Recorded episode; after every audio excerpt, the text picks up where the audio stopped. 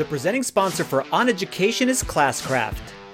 We're excited to announce Classcraft's new story mode, which makes it easy for educators to harness the power of stories. Episodes 1 and 2 of Season 1 are ready for you and your students to play today, and it's completely free. To learn more about Classcraft and the new story mode, simply visit classcraft.com slash oneducation. I was throwing things around the house. I was like, what?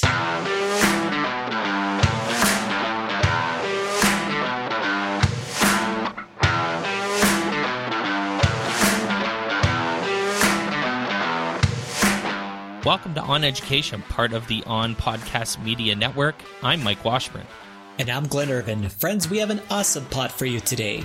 We will discuss the Ontario Teachers Strike, debate whether you could be an effective teacher without ever taking work home, and our guest this week is educator and consultant Desiree Alexander. So I was just thinking about it just just as we were getting started and, and we just got off talking with uh, our good friend Steve uh, Isaacs, and and I and I had mentioned Civilization Six. I don't know if you've ever done this before, um, and and I'll, I'll see if any of our listeners have, but. I saw a video on YouTube today that had like a bit of an exploit for Civilization 6 Hmm. and I totally went and tried to like replicate. I was like dying to see if it worked. So I spent the better part of like an hour and a half this afternoon just trying to get this thing to work in Civilization 6. Have you Like a ever like yeah, a bit of a cheat. Let's be Okay. honest. It's a bit of a cheat. I used to do that in Skyrim all the time. There's uh, different things that you can do to be able to quickly accelerate someone's strengths, you know, whatever it might be. But there's Oh, all kinds of stuff that So then you become have. like this powerhouse that just runs around Skyrim hacking and slashing and killing the just dragons. Saves, it just saves you tons of time uh, Sure. to be able to kind of get going as far as on the uh, Skyrim adventures. Uh, it is like dragon cheating, you know. Uh, but people have figured out some different techniques, like you just said, exploits to be able to go ahead and uh, whatever, you know, boost up your guy or do something crazy that you normally Uh, couldn't do. It's also fun. That's what I like about games. It was just fun. Mm-hmm. Sure. I, I got to like like level up Russia in like 15 turns where normally it would take like 300 and then I just went and like stomped everyone um because you know that's what you would do. So Yeah. it was a lot of fun. Um, we we have a couple updates. Um, you know, nothing nothing that we haven't talked about before, but uh, we want to just make sure everyone heads to YouTube and subscribes to the On Education channel. There, the the bests are rolling along. Um, we've enjoyed doing them, and and we think it's really cool content. And I think it's helpful. So so pop onto On Education's YouTube channel and and smash that subscribe button, friends. Uh, you won't regret it. And if you if you like the video, then head over to the Patreon site and and consider giving us uh, three or four. Well, no, it's not three or four. It's four. Four dollars a month. Um, and if you you become one of our patrons, you get access to the full video uh, of the podcast, which uh, you know we're trying to do and do well. And we'd like to run less ads, so this is how we thought we could do it. So I got a little heat on the home front this week because because we spend a lot of time talking about the United States and U.S. Um, teacher issues and teacher walkouts and stuff like that. But buddy, it's not going well up here. It's bad right But now. usually we're bragging about you guys' systems. Everything. Healthcare, education. It's bad. I'm, I'm, I'm guessing this is associated with uh, this last election that you guys had. yeah. The well, Right. the provincial election. Yeah, Mister Yeah. Mister Ford. Yep. I'll I'll be honest. It's worse than like I thought it was going to be bad, and it's Okay. worse. I think it's worse than everyone thought. Okay. Um, it's it's it's it's bad on multiple levels. Uh, and and so the, long and the short of it is, and we'll put some notes in the in the show notes, some articles to read. Um, but the Ontario teachers across the board, uh, K to twelve, are are in strike positions.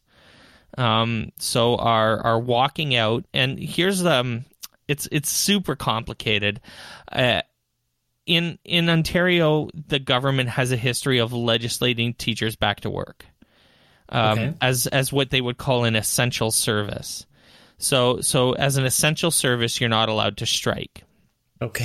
so they basically pass a law that you can't strike. So yeah, so historically, every time crazy. the teachers, every time the teachers have struck in the last ten years or so, Yeah. the government, and it's been, to be fair, it's been um, liberal governments. I'm not going to call them left wing governments because the liberals are definitely a centrist party, uh, and progressive conservative governments, which are basically the the right wing parties, um, have they have both legislated teachers back to work as an called them an essential service and legislated them back to work. So it, it really um, cuts them off at the knees as far as having a, any sort of negotiating leverage, power, whatever. Um, so this year, this this in this current job action, what the teachers unions have done is super smart. They haven't struck, they haven't went out for like extended periods of time. They've just went out one day or two days a week, and the other times they've they've they do what's called work to rule, where work to rule is where they just work their Mm-hmm. The their hours that are governed by the contract, the job description to it to the T. Hmm. Um, Good talk so- about work to rule a little bit later too. all right, a little bit, Yep. I guess. Eh? Um, so so it's it's it's been going on for a little while now. Um, the the real desires, the the the the the main points of the the teachers walking out have a lot to do with like school safety, class size, teacher support, full day kindergarten is a huge issue. It's been very successful in in Ontario, uh, full day kindergarten. Um, even the actual, uh, we've kind of briefly mentioned this on the podcast. Actually, the the rumor that the the conservative government wants to eliminate kindergarten teachers entirely from teaching kindergarten, just go to early childhood educators uh, instead of actual um, uh, Ontario College of Teachers certified educators. Just to pay them Um, less. Right? Uh, certainly, that's part of it. okay. Absolutely, absolutely part of it. They just basically say a kindergarten teacher isn't necessary, uh, which is obviously ridiculous. Um, and there's been a lot of like strange shenanigans going on. The the most notorious of which is that the minister of education, um, you know, who's you know buddy buddy with some lobbyists and whatever, of course, um, kind of got one of his lawyer pals to run anonymous ads in the newspaper anti-teacher ads in one of the big Toronto newspapers. And and as like uh like and so obviously people do digging and figure out who it is and who it was tied to because you know this guy this education minister is a giant idiot so he couldn't cover his tracks very well. Um so it all got back around to hmm. basically the education minister his buddy starting a little anonymous group to run ads in a major Toronto newspaper. Like the ads aren't cheap. So obviously we knew it was people with money, right? yeah. Stuff like that what just end? Just uh, ridiculous. to, to break the teachers? Just, to get I mean, mostly. So one of the things that's different in my mind this time than in a lot of other times, and this is actually something I've I have talked about as it relates to this to what's gone in in the states, is that the the narrative is completely different this time, where where the general support is with the teachers as opposed to with the government. The whole, you know, teachers get the summers off and they have a really easy job and it's like babysitting and blah, blah, blah. And they get paid so much money. Uh, at least that's the narrative in Canada, in Ontario. You know, so why should they, they can't, they, they shouldn't be going on strike. You're not hearing a lot of that, except for like from the hardcore right people. You're not hearing a lot of that this time.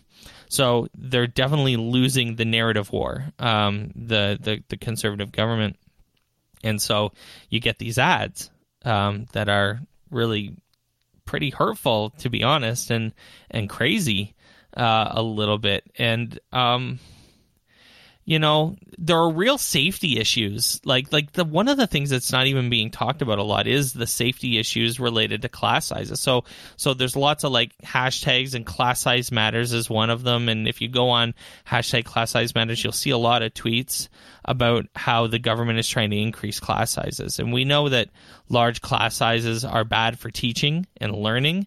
Um, but one of the things that is starting to emerge in the narrative down up here in particular is that class sizes are also a safety issue.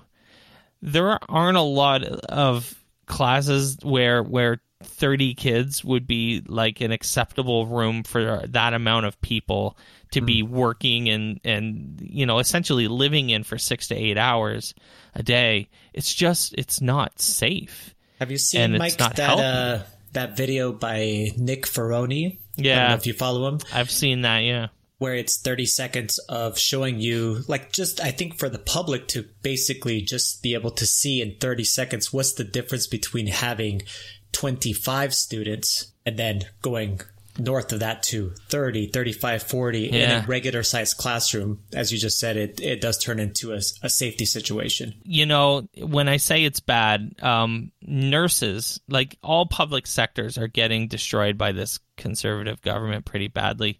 Nurses have been actually without a pay increase in ontario for 10 years mm. which is nuts. So that goes back to previous governments too but one of the things that struck me, and it, it, it struck other people too, and it's come up in, in conversations, is that a lot of these professions that are getting um, hammered by the conservative government, they're female dominated professions. Nursing, healthcare, uh, especially like social work and stuff like that. Uh, and then and then education, which education. is definitely a, a female dominated profession and and I, I don't know what that is saying from an ideological perspective. Uh, obviously, we know that conservatives have a track record of, you know, wanting to tell females what to do pretty much with everything all the time. Um, you know, especially related to their personal health. But you know, this is this is it's it's bad up here, and and I don't know. You know, there's no election coming up like not anytime soon. So there's not a whole lot of political pressure to, you know, for them to negotiate anytime soon. So when's and, the is it this week, the strike? So so they've been so they've been walking out. So Cheryl is Cheryl's part of this for sure. Um, so they've walked out um, I believe two days, two weeks ago and two days last week, and they're scheduled to walk out two days this week. And here's the thing here's one of the craziest things. If nothing else has been crazy so far, the teachers are asking for a 2% increase in, in salaries, basically commensurate with inflation, the cost of living, basically a cost of living increase. Okay. And the government is set at 1%. They're, they're, and they're not moving. Like that's a big sticking point. And they're saying that teachers are asking for too much money when you strike, when you go on strike in Ontario, and I don't know what it's like, but you forego your pay. Mm-hmm. Like you don't get paid when you're picketing.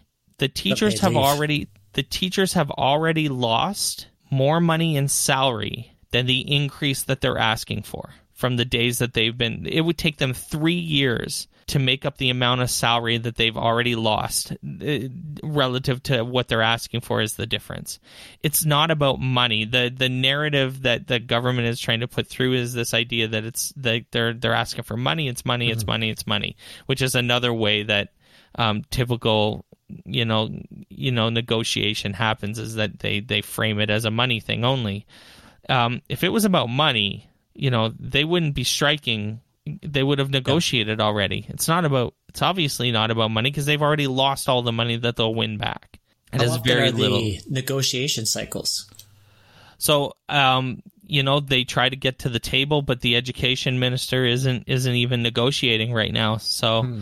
it's. Uh, I mean, we'll we'll. I guess we'll keep you updated, but it's uh, it's not looking too good up here, wow. and um, it's frustrating for people like us. I, I I'll tell you, I can't imagine what it would be like for a husband and wife, a family where they're both teachers. Mm-hmm. That's what we are. That's it would be. Yep. It would be de- like you could people people will could and possibly will, if this goes on any longer, lose their homes. And you're telling me it's about money? Like, kiss my ass. Seriously, it's so it's so infuriating. I'm so mad about it that I mean, people will lose their homes and they have kids and families and lives and they're they're standing up for what they believe in, but they're going to lose everything because they're not getting paid. It's not about money. It's uh it's insane. Hmm. So that's what's going on up here, man. It's rough. I, I feel like I'm preaching to the choir a little bit, but it's important that people know. I mean, most of our audience is American, but it's I think it's worthwhile for for people everywhere to understand what it's like uh, anywhere else too. So. it's a lot of the same type of issues too. Oh. I mean, the same types of situations. So hopefully it gets resolved. I mean, they reach some sort of understanding where they address some of those big topics. Uh, yeah. So gross. Speaking of gross, yes, t- t- Twitter Twitter has Glenn Irvin hot under the collar, um, and and I'm gonna just uh, I'm gonna just let let Glenn talk about it a little bit here. I I just don't think I've been this angry in a really long time about something, and I should actually I should not do. I should take my own advice. Um, I put these top 10 edu Twitter tips of how to get started with uh, Twitter and education. And I think number 10 is don't take things too seriously. I think that's what it says. because there's going to be things that are going to just rile you up. And this Get is one of those things. Yeah. And it's, it's, it was, and I think we've had the topic of Alice Keeler on this podcast many times Okay. Some of them actually we've supported, obviously, sure. what the premise of a specific tweet was, and some of them not so much. Um, and in this case, it's the not so much. Um, and it really, it's infuriating because I have a specific take on this, and I know that other people are not going to totally agree with me, but that's okay because this that's our platform here. We're going to basically state our opinion and, and why this is uh, ticking me off so much. Um, so basically, I'll read you the tweet. It says, "This is Alice Keeler. My husband taught high school English. I think that's important too. High school English." And never, not once, brought any work home. No lesson planning, no grading. Home is home time. And reading through the thread of tweets, he taught for many, many years, uh, according to Alice. As far up until uh, very recently, yeah. And I'm talking about like as much as I've taught, uh, so in the 20 year range, you know, something like that. I mean, it seemed like it was a, a an extended period of time. Why did it get Glenn so fired up? So many reasons. Okay, but let me start with number one you just finished talking about something super important, Mike, which is we have this, these teacher strikes and the perception is that teachers teach during this basically your work to rule hours, which are my contract at my school is 7:30 to 3:30 different schools have different uh, contract hours. And we work I, I, don't know how many days i actually have. It's probably 185 or something in there. Uh, somewhere in there. Average is, is probably about right. Uh, but anyway i work 7.30 to 3.30 is my contracted hours. And then i have 185 days that i work. And i do have basically what amounts to about close to three months of vacation time I mean, right. if you include the summer and the different breaks that I have throughout the year, and that I've had at different schools in different states and whatever might be, very similar. Um, I do have about three months of, of off time. Alice was on our podcast fighting for teacher, uh, basically saying, Hey, we're not getting paid enough in all of these different states. It's the same yeah. advocacy that we have had, the same advocacy that you are posing right now because you're stating teaching might be contracted 7:30 to 3:30 but that doesn't mean that that's the hours that you really work. And that is because of so many things that happened that are part of the teaching profession about being a professional. Remember that? We wore the shirts. Yep. teachers are professionals.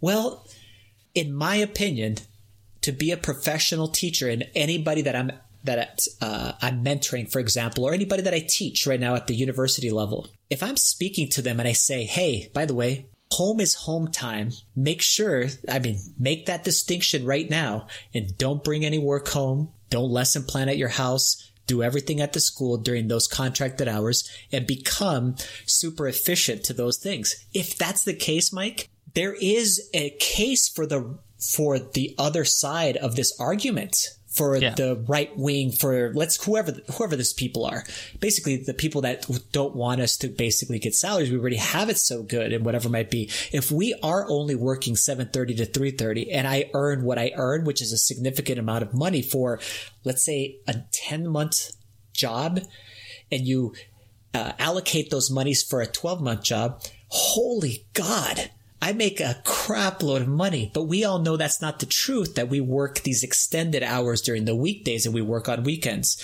And we obviously do stuff during the summer too. And mm-hmm. most of that stuff is unpaid.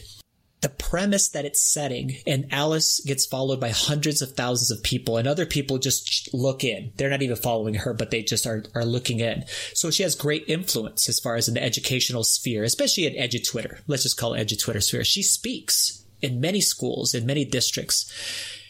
The premise that that sets, though, that that saying, "Hey, this is what you should be achieving," I think is just wrong. I, I think it's wrong and it's actually making the case against us as far as talking about how much we do work basically outside of the school day, outside of the school hours.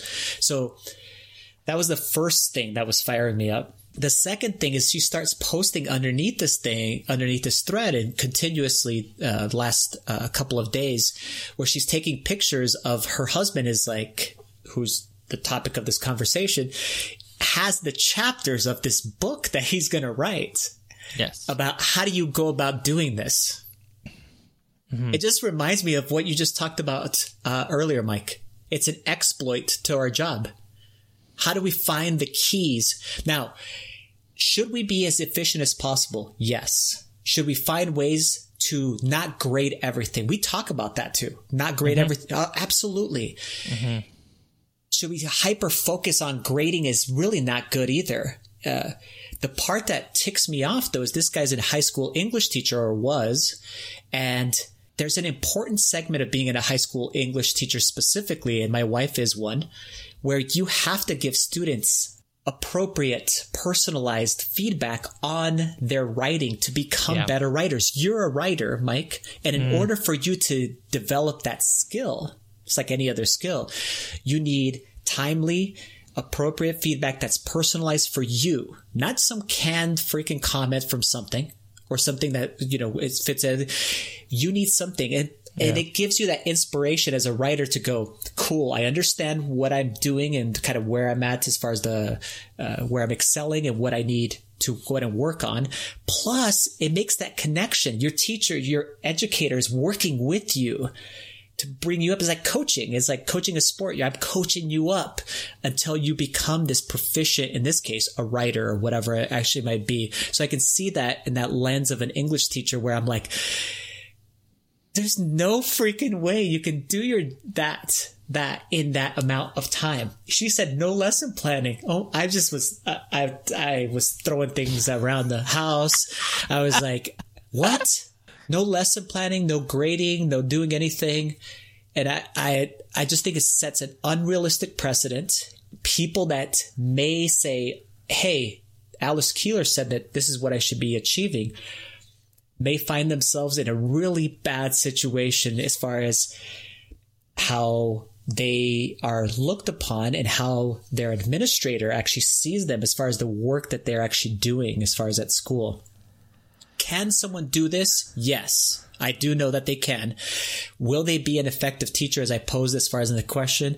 In my opinion, not even freaking close. I mean, you can't do it. You can't, I, and that's the reason why teachers always talk about. I, ask any teacher out there, what's the biggest problem, you know, as far as in education right now for educators? What, what is the biggest problem? They say time. I just need more time to be able to yeah. do do, do, do all of these things, whatever it is that they're doing. Be more creative, come up with things, get better feedback, all of these types of things. And then they pull that time and have to extend it out into those hours, those after school hours, those weekend hours, and so on and so forth. Um, it just freaking pissed me off. Uh, go ahead and fill it in here because there's a second part to this too. That that was another tweet that came out after this. So, what's your commentary so far? Because there's a part about research studies that were then referenced, and that part I started throwing other things. Then after oh, I saw that, that I tweet. missed that part. Okay, so. I don't know if you uh, you are familiar with like Hattie's research, right? He did this Okay. meta analysis of basically all kinds of different things, all kinds of different effective teaching techniques, and he had, he did this basically uh, a a ranking, let's call it, of what are the most effective things to in, Oh, in education. You know, I think I did And see this. And Hattie's Hattie's research and the meta analysis is really controversial anyway. You know, as far as uh, he pulled in thousands of studies and then he basically listed out and so on and so things forth. in a priority and like Sure. decolonization is like way at the bottom like things to do with equity and racism and stuff are like way down and it's like whoa red Yeah. flag so there's some things and just like many other things, I don't think it was Danger, ev- danger. Yeah, it was never meant to do that specifically. You know, it was never meant to rank things. Like when we talked about SAMR or whatever it might be, it was never meant to say this is good, this is bad. It was a meta-analysis of a bunch of studies, and basically they talk about like what are the most effective things on, on you know, on uh, uh, as far as teaching methods. And anyway, she said, take a look at Hattie's research. If it's below this scale, below 0.5, 0.4, let's say 0.4, trash it, right? So of course people go like off the deep end because there's so many things on 0.4 and below that we know are super important. And one of them was funny because it had to do with basically what she does a lot of her career besides being an educator. She is a, uh, a digital tools expert. Let's call it that. Okay. Um, and one of the things on Hattie's research that's on the low end is talks about digital tools and instructional methods boy. that have to do with online teaching methods and all these types of things that are a thing. So it was just so many things so wrong with that and using it in those ways. And I understand people are going to come back and go, Glenn, you shouldn't get so worked up about this. You know, people should be able to, if they're not going to, um, if they're not going to take, if they're going to decide they're not going to do work at home, they should be able to allowed to do that. You know what? Yes, you should be allowed to do that, but I should be allowed to call you out and say, I don't think you're doing an optimal job. I just don't. I don't think you can ever be so efficient in the little bit of time that we have as far as at school that you can be a great teacher in that amount of time. And many people have, I don't know what kind of prep period you had, Mike, or if you had one, but many people have a prep period that's uh, 50 minutes or less. And so a lot of uh, schools in the United States are kind of these seven period schedules and they're about 45 to 50 minute classes. You have 50 minutes of preparation time each day, very little time to be able to go ahead and basically get all of you, like number one, prepare for the classes, classes that are coming, It's not a lot of time. Lesson plan, give feedback to your students, grading then teach six classes. You know, during that, that day, or in your case, you taught like 15 classes because you have all these little kids coming in every 25, 30 minutes, you know? kids. Yeah, you have these things. And then you're going to do all of that amazing lesson planning and you're going to do it all in that amount of time that's allotted to you. Not going to happen. Not, not at the level that I wanted to go ahead and happen at, which is what we all should be aspiring towards, which is, I'm throwing my mic around here, sorry. Um, which, what we should be aspiring towards, which is being the best educators that we can be. And our kids Yeah. can see that too. They can see our work is there and they can see that kind of like, uh, for example, I'll give you a quick example. All of the work that I put in doing Minecraft stuff. I had so many kids just offhand years later just come and say things like, Hey, what you were doing there, we know it took a lot of time, but you know what? We really appreciate because we remember some of those moments as far as what was happening as far as in class. And there's a lot of things I don't remember about high school and, and yeah. about things, but there's things that I remember specifically about your class. And I would not have been able to do any of those things if I didn't put in my time after school hours and on weekends and during the summer and making sure that I, I really work on my craft to be the best educator that I could be. So that's my giant raf, uh, rant. And I know that people, you, it, I know you're, I just read some comments, even including our guest for next week, which is Steve Isaacs. I read some comments of his and he doesn't have the same take as me. And I totally respect all of you guys as far as thing goes, but I had to go off here. I, so You're the voice of reason here. I, I don't know if I'm the. Listen, listen, Alice. The tweet was dumb. I mean, only in the sense that it the of the way it was perceived. That was like that's the problem. The real problem here. Hmm. I I can I can and I think Glenn would be fine if I didn't unequivocally agree with the premise hmm. that if you aren't bringing home your work, you're a, not a good teacher. I don't totally agree with that, though I understand the, the so the nature of the work is also a mm-hmm. distinction here. Um, I did not do grading from home. I I brought no grading work home with me. I did teach 400 kids, and I did teach 15 classes at one point, 15 computer science classes. So I am a good model for this in terms of like finding the balance between home life and and your work life because I had taught a giant amount of children at one point. I did though do a lot of research. I did a lot of planning. I did mm-hmm. a ton of thinking, just like writing notes and creating bookmarks in my, you know, that I could bring back to school and like figure out what to do and especially early on when I didn't have a clue what to do and there were like think about what computer science teaching was like like 8 or 10 years ago when there wasn't a exactly. whole lot of resources. I was the dude like compiling resources because yeah. there wasn't a lot out there. I was the one making resources in some cases, like that QR code board that we were talking about with Tanya Avrith. That was like, I did that eight and a half years ago, and people are still yeah. trying to figure out how to do that stuff. So that's the world that I lived in. But with that being said, I did not bring a lot of I did, brought very little grading home. Um, now also one of the things that uh, and this isn't an ad because they're not a sponsor but schoology changed my life mm-hmm. in terms of being able to assess kids work.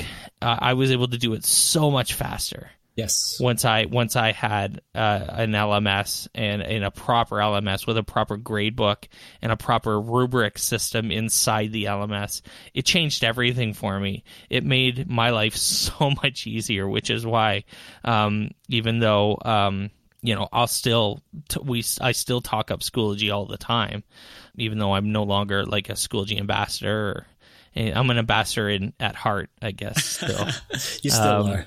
right, right, exactly. Um, the only other thing, and I kind of got fried for this a little bit. This, but this is the part that Steve Isaacs and I kind of agree on, mm-hmm. is that Barton Keeler's a good dude. He's a nice guy, and and and I'll tell you, I mean, his wife travels the world hmm? a lot, and they have five kids. And I actually once, face to face, asked Alice how they do it. And she, with the biggest smile on her face, like like a loving smile, not like a gotcha smile, but like a nice, like it was a nice little moment for her. And I, she said, "I have an awesome husband." Is what she said and she meant it flat out. She said, "I she don't said, doubt that." Yeah, she said, she said it. She said, "I have an awesome husband." Quote: "I have an awesome husband," and I believe it because, um, you know, he was teaching when she was doing a lot of like, like I, I don't think she travels and does as much as she used to but mm-hmm. when she was in those prime years where she was doing that 2016 2017 2018 2014 to 2017 let's say she was probably gone three weeks a month and Lots, barton yeah. keeler was holding the house down and working as a teacher He didn't. He was a teacher right up until probably about a year and a half ago, as far as I know. Um, so I just I I I felt bad for Barton a little bit.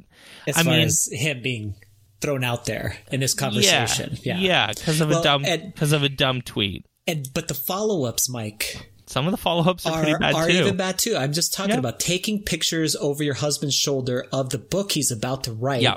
to show Buy the book; he'll tell you how. Yeah. because by because because we are too dumb to actually understand it. Oh, Yeah. you don't have to actually bring any work home, you dumbs. Let yeah, me show but you my how. man gets it. But my man gets it. I got chapters one through 12. Once you read this book, you're going to be like, Yeah. gosh, I can't believe I was so inefficient with my time. now, I, this book right here, I just paid $15 for this. This saves me so much damn time. I don't even need to worry about actually working on the weekends or being have- able to do those types of things. I'm actually doing it all during the school day. Super unrealistic and crazy uh, bad expectations to set for this profession, which we work our butts off and it's part of what we end up doing. And the reason why we have to do it is this is kind of timely manner of things, timely personalized feedback. That's what I would call it as far as the thing goes. And he, her stating that he was an English teacher really was the biggest trigger for me and I, because I I lived this life with the, my wife doing this, and she uses Schoology. She's super efficient. She doesn't waste time. She works her butt two, off. two kids. She works her butt off. She does all of the things that we all do, you know, as far as teaching life. But she's working on the weekends and she's working after school. And it's not because she hasn't read this guy's book. It's because this is the commitment that you have to have in order to be able to do the job effectively. We've actually calculated out too, Mike. We went, she has 120 students of high school students. I just told her, I was like, okay, let's say you could actually do that.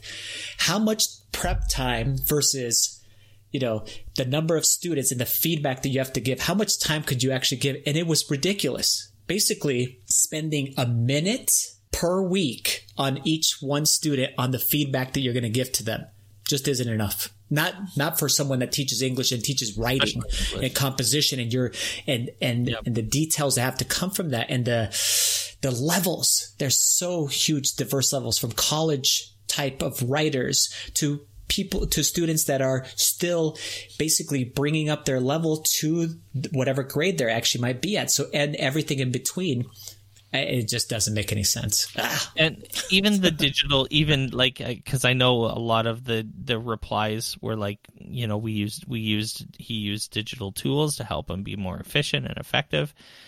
It's like you, you still have that one minute though. It's one minute to use a digital tool i mean first off let's let's just talk about the fact that using a digital tool versus face to face is less effective less meaningful. Well, but but beyond that what are you going to type with like you know substance and meaning and and and gravity in one minute too? Not much to be honest. I mean Could you might tough. you might type a little more than what you might say um but you're still not you know having a meaningful impact there in one minute so um there was so much to the- that too dude listen, there was so it- much It, it lit Twitter on fire yesterday and on Saturday. I guess it was on Saturday. And um, oh boy, I got Yep. you know, and I defended Barton a little bit to someone and got lit up even just for like everyone was emotional about it i- in a lot of different It's- ways. it hit hit home really bad for me so I, that's that's the reason why i get emotional for that yes Yeah. So you know, I, it was a it was a it wasn't the smartest tweet in the world for optics. That's for sure. Even Yeah. if even if um you know, and I think that the methods and the the substance of the actual tweet, the content is debatable. Um, it's it's certainly plausible, though. You know, I do understand what you're saying about it not being probable. Um, I like using those words. I think those that's a pretty accurate way of saying it. It is Yep. certainly plausible, um, though not probable and probably not effective. Um, but it's certainly plausible. Um, but it was more the perception that you know that this person is better than us because he does it this way, and then buy the book. We'll tell you how. Um, is is a tough. It's a mm. tough. It's a tough couple tweets there, Alice. Yes. So, yep. Yep. Um, you know, but it's what was happening. It's hey. listen it's, it's a conversation starter, that's for sure. I don't mind the I don't mind the conversation. And, it is a good and, conversation, and I don't mind. I think it is. I think a lot of the responses and everything were were really interesting as well. So when we come back, we're going to talk about the best small conferences in education on the bests. So stay with us. On Education is brought to you by Phidgets. Phidgets are interactive USB sensors that bring your code to life. There's no soldering or wiring required. Simply plug in a Phidget sensor, write code in your favorite language, and watch your ideas come alive. Phidgets are used by thousands of STEM professionals globally and are now available for computer science students. Simply go to bit.ly Phidgets on Education to get your introductory kit that includes a free sensor worth over $50. That's bit.ly Phidgets on Education. Welcome back to On Education and welcome to the bests. Every week, Mike and I take you through a list of our top things from books to games, from people to ideas. You might have FOMO missing out on FETC or ISTE or Bett in England, but there are dozens of amazing conferences you can go to for great learning experiences without breaking the bank or even traveling far.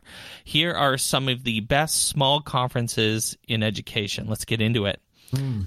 So, we've both been to this one, I think. Serious Play is our first conference. I'm going back to Serious Play. Nice. Um, in in Orlando. Last year they had one in Montreal. Yes, they had both. Yeah, Montreal and Orlando. That's yes, right. That's amazing. So tell us about Serious Play. So Serious Play is is pretty much exactly the way it sounds, which is actually really cool. Um, you know what I liked about Serious Play was that it wasn't like your typical like and don't get me wrong, take this just exactly the way I say it. it wasn't classroom teachers, it was academics talking mm. about research and like journal articles and like like a lot of like because actually it's funny because we've been talking on the podcast a lot about evidence-based you know theories and the you know yes. that if you say something you should back it up with research and like proven fact and serious play is what brings the receipts so like when you go to serious play you be prepared to go and listen to academics talk about efficacy studies uh, eh, but because it's serious it's it's legit um, academics and researchers talking about really academic and research based stuff. So, for example, in um, in Orlando this summer, Steve Isaacs and I, along with um, Julie Keene, who is the director of learning for Participate, are going to be talking about affinity spaces in gaming. Um, nice. So, so like, and we're even like, you, like you might name that a different name when if you did that at ISTE or at FETC, yeah. you might call it, you know, starting clubs or or mm-hmm. or you know, creating social groups, but you know you use different verbiage and different language when you go to serious play um, because people are looking for a different type of session, session. there. Mm. So it is a it is a serious conference that that has a lot of academics and um and it's it's really quite interesting. It was a it was a pretty interesting experience last year in Montreal. So our next one is another one like the same. Our, our, favorite. Yeah, yeah, yeah. Small conference because we love Noah Geisel and yep. he runs this. It's called the Badge Summit. Yep. And he has it perfectly placed. It happens at the exact same location as ISTE. It Smart. happens the day before ISTE actually starts. Yep. It's a one day event.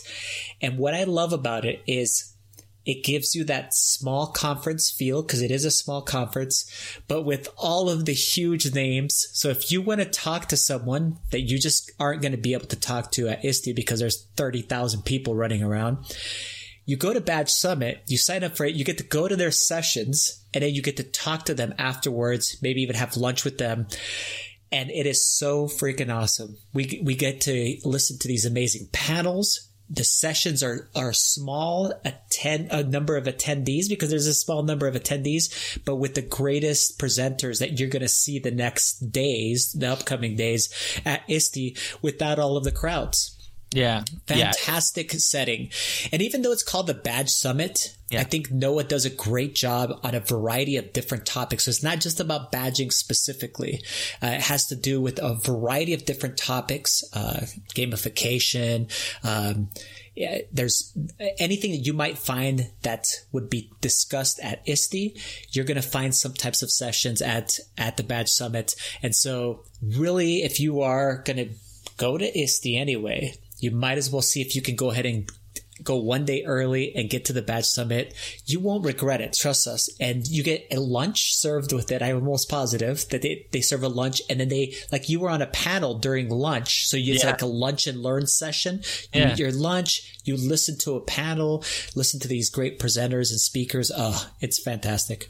It's super. Uh, it's it's serious because it's a it's a wicked smart group of people. Yes, it is. um, present company excluded, but it's also pretty pretty casual Yes, uh, in the sense that it's it's very chill. I mean, uh, actually, the the funny story of last year, right, is that I literally rolled in 30 seconds before my session started because my Mm-hmm. flight was delayed. So I walked into the room, set my bags off to the side, and walked up on the stage. And I'm like, stage? "All right, I'm here. We can start now." it was uh, it And was you did it. uh, yeah, did it, nailed it. Yeah, like nailed pro, it. almost like I knew what I was doing. So. Uh, Badge Summit is awesome, and we'll be there. Um, Yes. I, I think we'll we'll have the Of table course. with the booth, and uh, Yes. we'll talk to people, and uh, I'm I'm sure that we'll be presenting something there. Yeah. Um, we haven't really nailed it down with Noah yet. Uh, we'd love to do dig it or ditch it, but Noah will also be pretty busy, you know, Yes. running a conference. Very busy. Um, so maybe we do dig it or ditch it, but with uh, someone in Noah's place. Then we get a cardboard cutout of Noah to sit beside us, And we just put him there. put him there, and randomly turn to Noah and go. Noah, what, what do you think? oh, good point, Noah. well, Uh, guys. every once in a while. Oh, um, awesome. the, the next conference on our list was one we went to last year, um, and and um, it was fairly unanimous uh, at how great this conference is. Uh, U- USM Summer Spark in Milwaukee, Wisconsin, um, the home of the home school of Mr. Mike Matera. Yeah, it's an awesome school. Um, a lot. There's a listen. There's a lot of great presenters in that general area of the United States. John Spike, Tisha Richmond, um, Mandy Froehlich, um, you know Mike Matera, um, Scott. What's uh, Scott Beater, Joe Sanfelippo. It's it's a it's a great conference. So the next conference that I was thinking about is a conference that happens in the Albany, Troy area in New York. So, um, it is called the Games in Education and they call it a symposium, but I call it conference, whatever, you know, type of thing. And it is only a hundred to 150 ish, uh, attendees. And my goodness, Mike, the people that present at this thing for being such a small conference. This is where I met Paul Darvasi, met John Fallon there. He was a presenter there.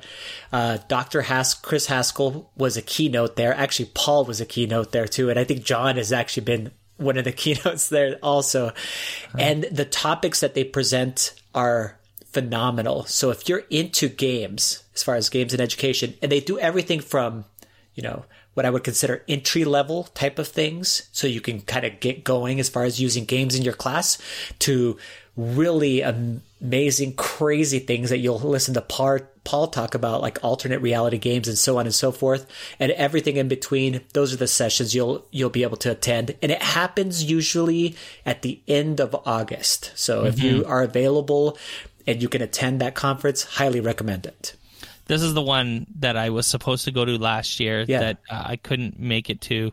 Um, but um, because Paul and I live so close to each other and so close to Albany, we can Yes. drive. Yeah. So I, I think that I'm gonna I'm gonna hopefully Paul's listening and I can like, hey Paul, I'm gonna swing by and pick you up and, and we're gonna go it. around go around the lake and and we're in Albany and uh, Nice. I would like to I would like to go this year. So 'cause- especially because of how bummed out I didn't uh, that I didn't go last year. So this is probably the conference that I've experienced the most FOMO over in the history of conferences was was last year's spring CUE. Yes. Um, so CUE is a huge there. There's a spring CUE, and I believe that there's a fall CUE, yes. and these are the the the the statewide the California education conferences, um, and um, I believe that there are local CUE conferences as well. Uh, at least in some of the local CUE organizations have have CUE conferences, but the the the two big ones uh, are are always always. I'm watching on Twitter and I'm looking on Facebook, and it's like, damn, you guys look like you're having just so much fun. Looks and I am amazing. just up here in, especially in spring CUE, because it's still pretty crappy weather in March in Toronto in in Barrie, and it's like it's snowy here, and you guys are just Palm Springs, California in the spring. loving Oh, life. know, 85 degrees. And so that that's a that's a conference that I'm dying to go to. Hmm. Um, is is one of these CUE conferences. Uh, they do a lot of cool stuff with podcasting now. There, there are a lot of cool California podcasters Yes. uh, in education. Uh, I'm thinking of you know Scott Nunes and um, uh, the the the beer uh, the beer ed tech Edu, Edu podcast, that one? yeah, Yeah. yeah. The Beer EDU podcast. Yeah. That's that's what I was, I was trying to get that out.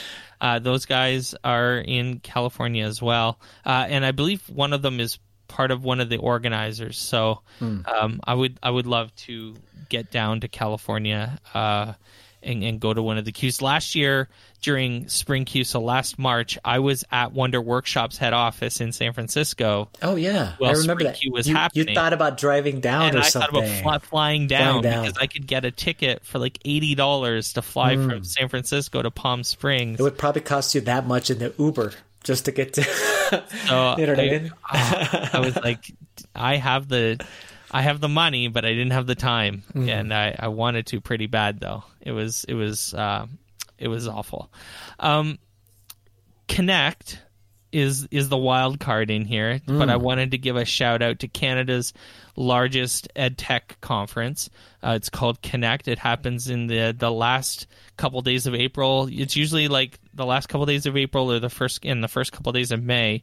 Um, it usually overlaps between April and May every year. I've been lucky to be the spotlight speaker. I was the spotlight speaker last year at Connect, and I'm a spotlight speaker again this year at Connect, which is pretty cool.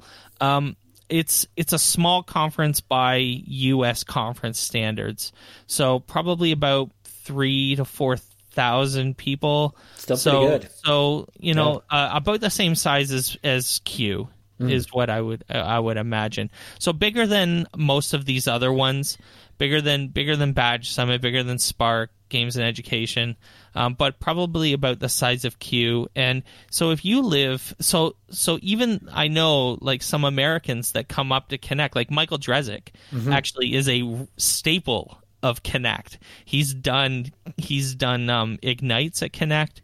Um, he's done tons of sessions at Connect, um, and he's there all the time. So um, Michael Drezek is at least one American, but I would I would love to see more. If you live in Buffalo or Rochester, Where does um, it happen? International Falls? Yeah, Ni- Niagara Falls. Niagara Falls, sorry. Yeah, yeah. I- So- International Falls is Minnesota, sorry. I was trying to make it closer to me. yeah, if you live in if you live in upstate New York, Connect Mm. is uh, Connect is a great conference to go to for Americans. Um, even from like if you're in Albany or or, or New York City, Hmm. um, you know it's it's not that bad of a drive and and worth worth coming up to to to come to Connect. It's a, it is a really good conference. So, you can always come back to this segment of the best by checking out our blog at oneducationpodcast.com or watching it on YouTube. Just search for On Education and check out the playlist. Want to support On Education? Check out our Patreon site at patreon.com slash oneducationpod. When we come back, one of our conversations from FETC will be speaking with Desiree Alexander. Stay with us. On Education is brought to you by the Badge Summit. Do you have plans to attend the ISTE conference this summer? Come one day early and participate in the best hidden gem conference in the United States. Badge Summit 2020 will take place in Costa Mesa, California on June 22nd. There will be many amazing educators to collaborate with on topics such as digital badges, credentials, gamification, and more. To learn more about the Badge Summit, simply visit bit.ly slash badge summit. All right, friends, we are here with Desiree Alexander. Welcome to the podcast. Thank you so much. So we're here at FETC, and you're here. And for people who don't know you or familiar with your work, can you tell us a little bit about who you are and what you do? Yes, of course. Well, I'm Desiree Alexander. I am the founder CEO of Educator Alexander Consulting, and that brings me around the world teaching teachers, mentoring teachers, really on any content that they may need or want. I go to districts and help them out with certain things that they need, and that's pretty much my life is teaching Nice. teachers and um, mentoring teachers. That's awesome. So is it based in instructional coaching, like pedagogy techniques, or Sometimes, Sometimes, it okay. depends. Yeah. I um I also work with I'm a regional director for a nonprofit in Louisiana, Hmm. which is where I'm based, and um, it's an educational nonprofit. So I also do trainings for them, and it really just depends on what they're looking for. So Gotcha. there there are a lot of technology. I do a lot of educational leadership type sessions, growth Great. mindset, um, classroom management. So it's really it's all educational, but it's really depending on what they need at that time. Gotcha. Also, people that are looking to get into consulting and branding themselves, I do that kind of thing as well. as you just I just had a principal just walk up actually to our booth here, which was an interesting thing. I thought she was going to talk to us about the podcast or whatever it might be, and she just asked a- an important question with someone that actually is working with instructing teachers, and this hyper focus uh, on social emotional learning, and she said that she feels as a uh, a principal that that is a content area which she wants to learn more about and basically uh, make sure that she has all of the knowledge and skills necessary to be able to address any of these types of things with our students. Okay. Is that kind of what you're hearing too as you travel throughout the country doing I your think job? you know in education we always have these buzzwords Mm-hmm. and these things that come up, but I think this is a this is one that is gaining steam for a good reason. Sure, Mm-hmm. yeah. Because we're not teaching the whole child and we're not, you know, we're so, we got so test focused. Yes. And we got away from actually making sure the child was okay, Mm. you know, that we were teaching. So I, I do think it's something that is w- worth um, exploring, and I do things with healthy student relationships. A Yes. lot of my educators, um, not a lot, but some of my educators are looking for those types of trainings. Like, how do I form a healthy relationship with students? How do I make sure that my students are getting what they need? How do I make sure that my lessons are culturally relevant? Those type of things. So I, I do think it's definitely something that needs more of a focus, even at conferences like this. I've never heard. I love the reframing lately that I've been hearing about like the the child who acts out in class in particular, and the reframing of that narrative of of like like that's a signal that those kids need help. Yes. And we've never, I've never, and I'll admit, and that's a shame, I had never thought of it that way. But the last couple of years, the conversation has really changed around those kinds of things. And teaching the whole child um, is, it's, it's huge and it's so important. And like you just said, there are things that are buzzwords because they're buzzword, buzzwords and they're mm-hmm. catchy and they're whatever, new technology and whatever. And then there are things that are gaining steam because they need to gain steam because Yes. we need to be talking about them more and SEL is absolutely one of them and it's I mean um, I love that the narrative has changed and I love that, that people like you are, are helping change that narrative it's important right I I agree. It, it really is important because you can't really teach a child content if the child is not fully there. The child doesn't feel safe. The, um, you know, and it really is all about them. It's all about the students. That's why we have jobs. That's why we do what we do. Yeah. So making sure that they are actually present in the mind, body, and soul is important before we can teach them English, math, science, Totally. you know, history, and everything else that we're teaching them. so you're um, doing a ton of stuff Here at FETC. TC. Yes. Like there are people who have like I have an okay schedule. Like other than the podcast, I get, but like you look at your schedule and it's nuts. So and it's all over the place in, in, in terms of like some really good stuff. So talk a little bit about a bunch of the things that you're doing here because I think that there's some really exciting stuff to talk about there. Okay, so what I've done a couple of workshops yesterday. So what I have coming up, um, I have one session on. It's a panel on Friday that deals with your ed tech footprint, increasing your ed tech footprint, and it really is all about how do I do how do I get a PLN? You know, how do hmm. I increase my PLN? How do I begin consulting? How do I begin this type of stuff? So many people want to get in the field hmm. and they're like, hey, it's so busy. Everybody's doing what I want to do. Yeah. But what I usually tell my educators is someone needs to hear your voice. Even if I'm saying the exact same thing that you're saying, somebody needs to hear it from you. So there's enough space for everybody in. That's this field, point. in this game. So that's uh, one of the sessions I'm doing on Friday.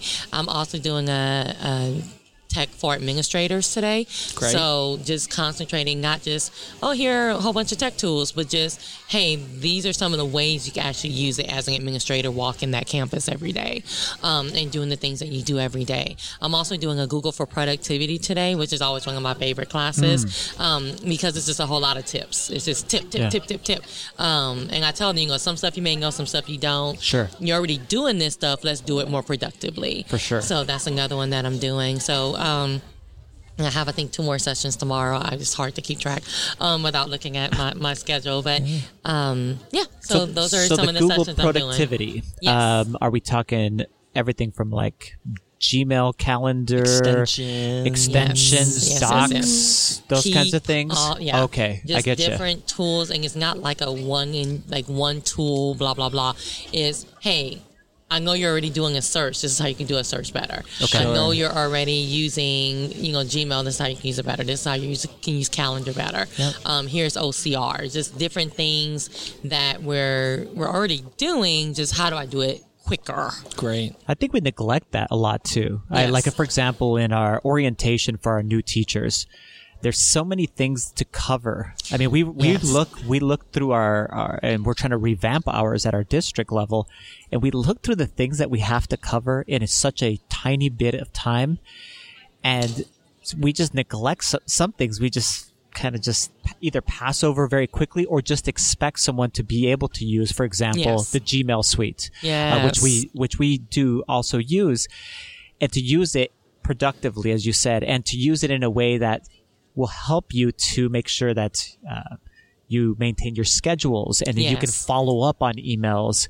Uh, you can categorize the emails into different things. Yes. And a lot of us are doing that kind of learning just like on our own, you know? Yeah. And, uh and uh some people are just struggling with just the abundance of information coming in Of and then not being able to go ahead and organize it. So that's a fantastic thing that I think we, we, we tend to just pass over. We think that people should just already know it, which they, a lot of us don't. We, Yeah. we have to learn it, you know, those things. And, and it's a couple of things when you're dealing with new teachers and teachers new to your district, you don't know what they know. So when you do have to start at a basic level, you only have enough, you only have so much time in the day, you know, to teach stuff. So I think that is where just good professional development comes from that is ongoing. So you're not just saying we're going to have it at the beginning of the year, then, oh, well, help yourself out for the rest of the year. So having that ongoing PD where you can say, okay, I taught you the basis of Gmail, but now we're going to go deeper into it. So I think that's the that's the key to fighting that. We had um, Ken Shelton on Yes. just uh, a week and a half, two weeks ago, Okay. and uh, spent a lot of time talking to him about digital equity. Yes. And you're you're on a panel with him Yes. tomorrow about this. And this is something that is um, we talk about on the podcast stuff like this all the time. Mm-hmm. Um, uh, and we've we've even had like um, think tank um, Okay. people on to talk about like uh, uh, funding issues with school funding and. This is another one of those things that is being talked about a lot now that wasn't talked about at all five years ago, and is another one of those conversations that absolutely needs to keep happening. Yes. Um, can you talk a little bit about um, about what you're going to talk about a little in that panel? And I mean, this is a critical Yes. conversation, critical conversation in education. So that's kind of the perfect question. I'll pay you later. Um, because we're going to talk about exactly what you just said. All of these buzzwords that come out anti racism, anti bias, uh, digital citizenship, digital equity, all these things. And a lot of people don't quite understand what they mean. And then going further, how, what does this mean for education? Yeah. What does this practically mean for my classroom? What should I be thinking about? Um, even when we hear equity, the first thing we think of is race, and that's all we think of. But it's so much more than that. So it's just going through those buzzwords and saying, well, this is what it means, and then this is what it means for education. And this is a very interactive panel that we'll be doing tomorrow. Um, and it it's really letting people discuss the terms in a safe space because Nice. not everybody feels like they have that safe space to bring it up and discuss it and say i don't know what this means I'm a white guy, uh, okay. right? yeah, I mean, yeah. I know exactly what that's like. Yeah, I mean, so but, but we need to have spaces we where we can to. talk about it because We have if you to. can't even ask the questions exactly and feel comfortable asking the questions, where do you even start? Exactly. Right? Exactly. And that's why I like panels like this where it's like, no, this is a safe space. Ask. Yeah. Ask. Yeah. You know, and well, if it's uh, if it's something offensive, we'll say, well, you know what, how that was phrased is offensive because of that. Like, Yeah. it's a teachable moment. That, that's the whole point of this. And everyone's learning. Yes, everybody Every- is. And if we can't allow teachers to have the space to Yes. learn this stuff from the position that they don't know, exactly. and the world is like I've said this before, the world is shifting Mm-hmm. under our feet in so many ways when it relates to equity. And it's not just like race, we're talking about LGBTQ stuff Everything. and Mm-hmm. like even the words and the vocabulary is changing and we've been talking this way for 30, 40, 50, 100 Mm-hmm. years in some ways. And there are new ways to even say things Yes. and everyone is learning. Yes. And we need to be we need to give people the space to learn that without killing them if they get it wrong the first time. I still like I I've talked about this. I sp- I work a lot with um with a, a couple trans folk who and I still and it's almost cuz it's a, like a tick that I say, "How you doing, man?" Or how's Mm-hmm. it right? And it's like I'm not doing that intentionally. I'm not doing that from a place of ignorance, like at least not in my mind and in my Mm-hmm, heart. Um, it's it's getting yourself out, creating new habits, Yes. and creating new mindsets. Yes. I think, and I, I'm I'm so happy that people like you and Ken and and and these other groups are leading like this charge to like re, let's reframe, but give people the space to reframe it. Right? Yeah. Amazing. How can people connect with you online, learn more about you? Where do they go if they want to connect with you? Uh, yeah. So I, I actually want to go back to Do it. something Go you back said something, that, and then. I'll, I'll talk about that. But um, I like you said the word is the world is shifting. Yes. And one of the things that I always kind of come back to is it has shifted. We're the ones that's catching up. um, Totally. The word. So I'm like everything is has thankfully changed and Yeah. looks differently and things like that. And we're the ones playing catch up, making sure that um, we are using the right terminology and that we are having the right mindset. And I think the biggest thing is just being open to that. Is to being open to saying, well, you know what, I don't know everything. Mm-hmm. I need to learn. I, I think that's the because there's not everybody doing that. You know, No, not everybody's being very open few people to are doing that, to be exactly. completely honest. So it's, it's just having that mindset to be open is step one, two, three, four, and five. So, how can people can connect, connect with with you? Yes. Yes. So uh, on Twitter, I'm at Educator Alex. Every other social media, I'm Educator Alexander. So Twitter, I mean, uh, sorry, Facebook, Instagram, everything else, uh, Periscope, um, YouTube. Um, my website is educatoralexander.com, and my email is educatoralexander at gmail or Desiree at educatoralexander.com. So literally everything is Educator Alexander, Alexander, we're gonna find except you. for Twitter. That's yes, it's. Educator Alex. And we'll Yes. put all that information in the show notes. Yes. Desiree, Alexander, thank you so Thank much for joining us. Thanks for listening to On Education. My name is Glenn Irvin. My co host is Mike Washburn. On Education is part of the On Podcast Media Network. You can listen to this show and many others by great educators like Monica Burns, Mike Matera, Tisha Richmond, and many more by visiting onpodcastmedia.com. Want to get in touch with us? Check out our website at oneducationpodcast.com. You can tweet us at oneducationpod. Mike is at Mr. Washburn on Twitter, and I can be found on Twitter at Irv Spanish. You can find us on Facebook by visiting facebook.com slash oneducationpod. We're also on Instagram at oneducationpod. Want to support On Education? Visit our Patreon site at patreon.com slash oneducation. There, you can get access to full videos of the podcast and so much more. If you're enjoying the show and think others would too, we would be thrilled if you shared it with them. Please leave us a rating or a review in Apple Podcasts or the Google Play Store. When you leave a rating, it gives our rankings a boost. It helps others discover the show. We want to thank our presenting sponsor, Classcraft, for supporting us. Check out classcraft.com slash oneducation to learn more about them. Thanks as always for listening, stay awesome, and see you soon.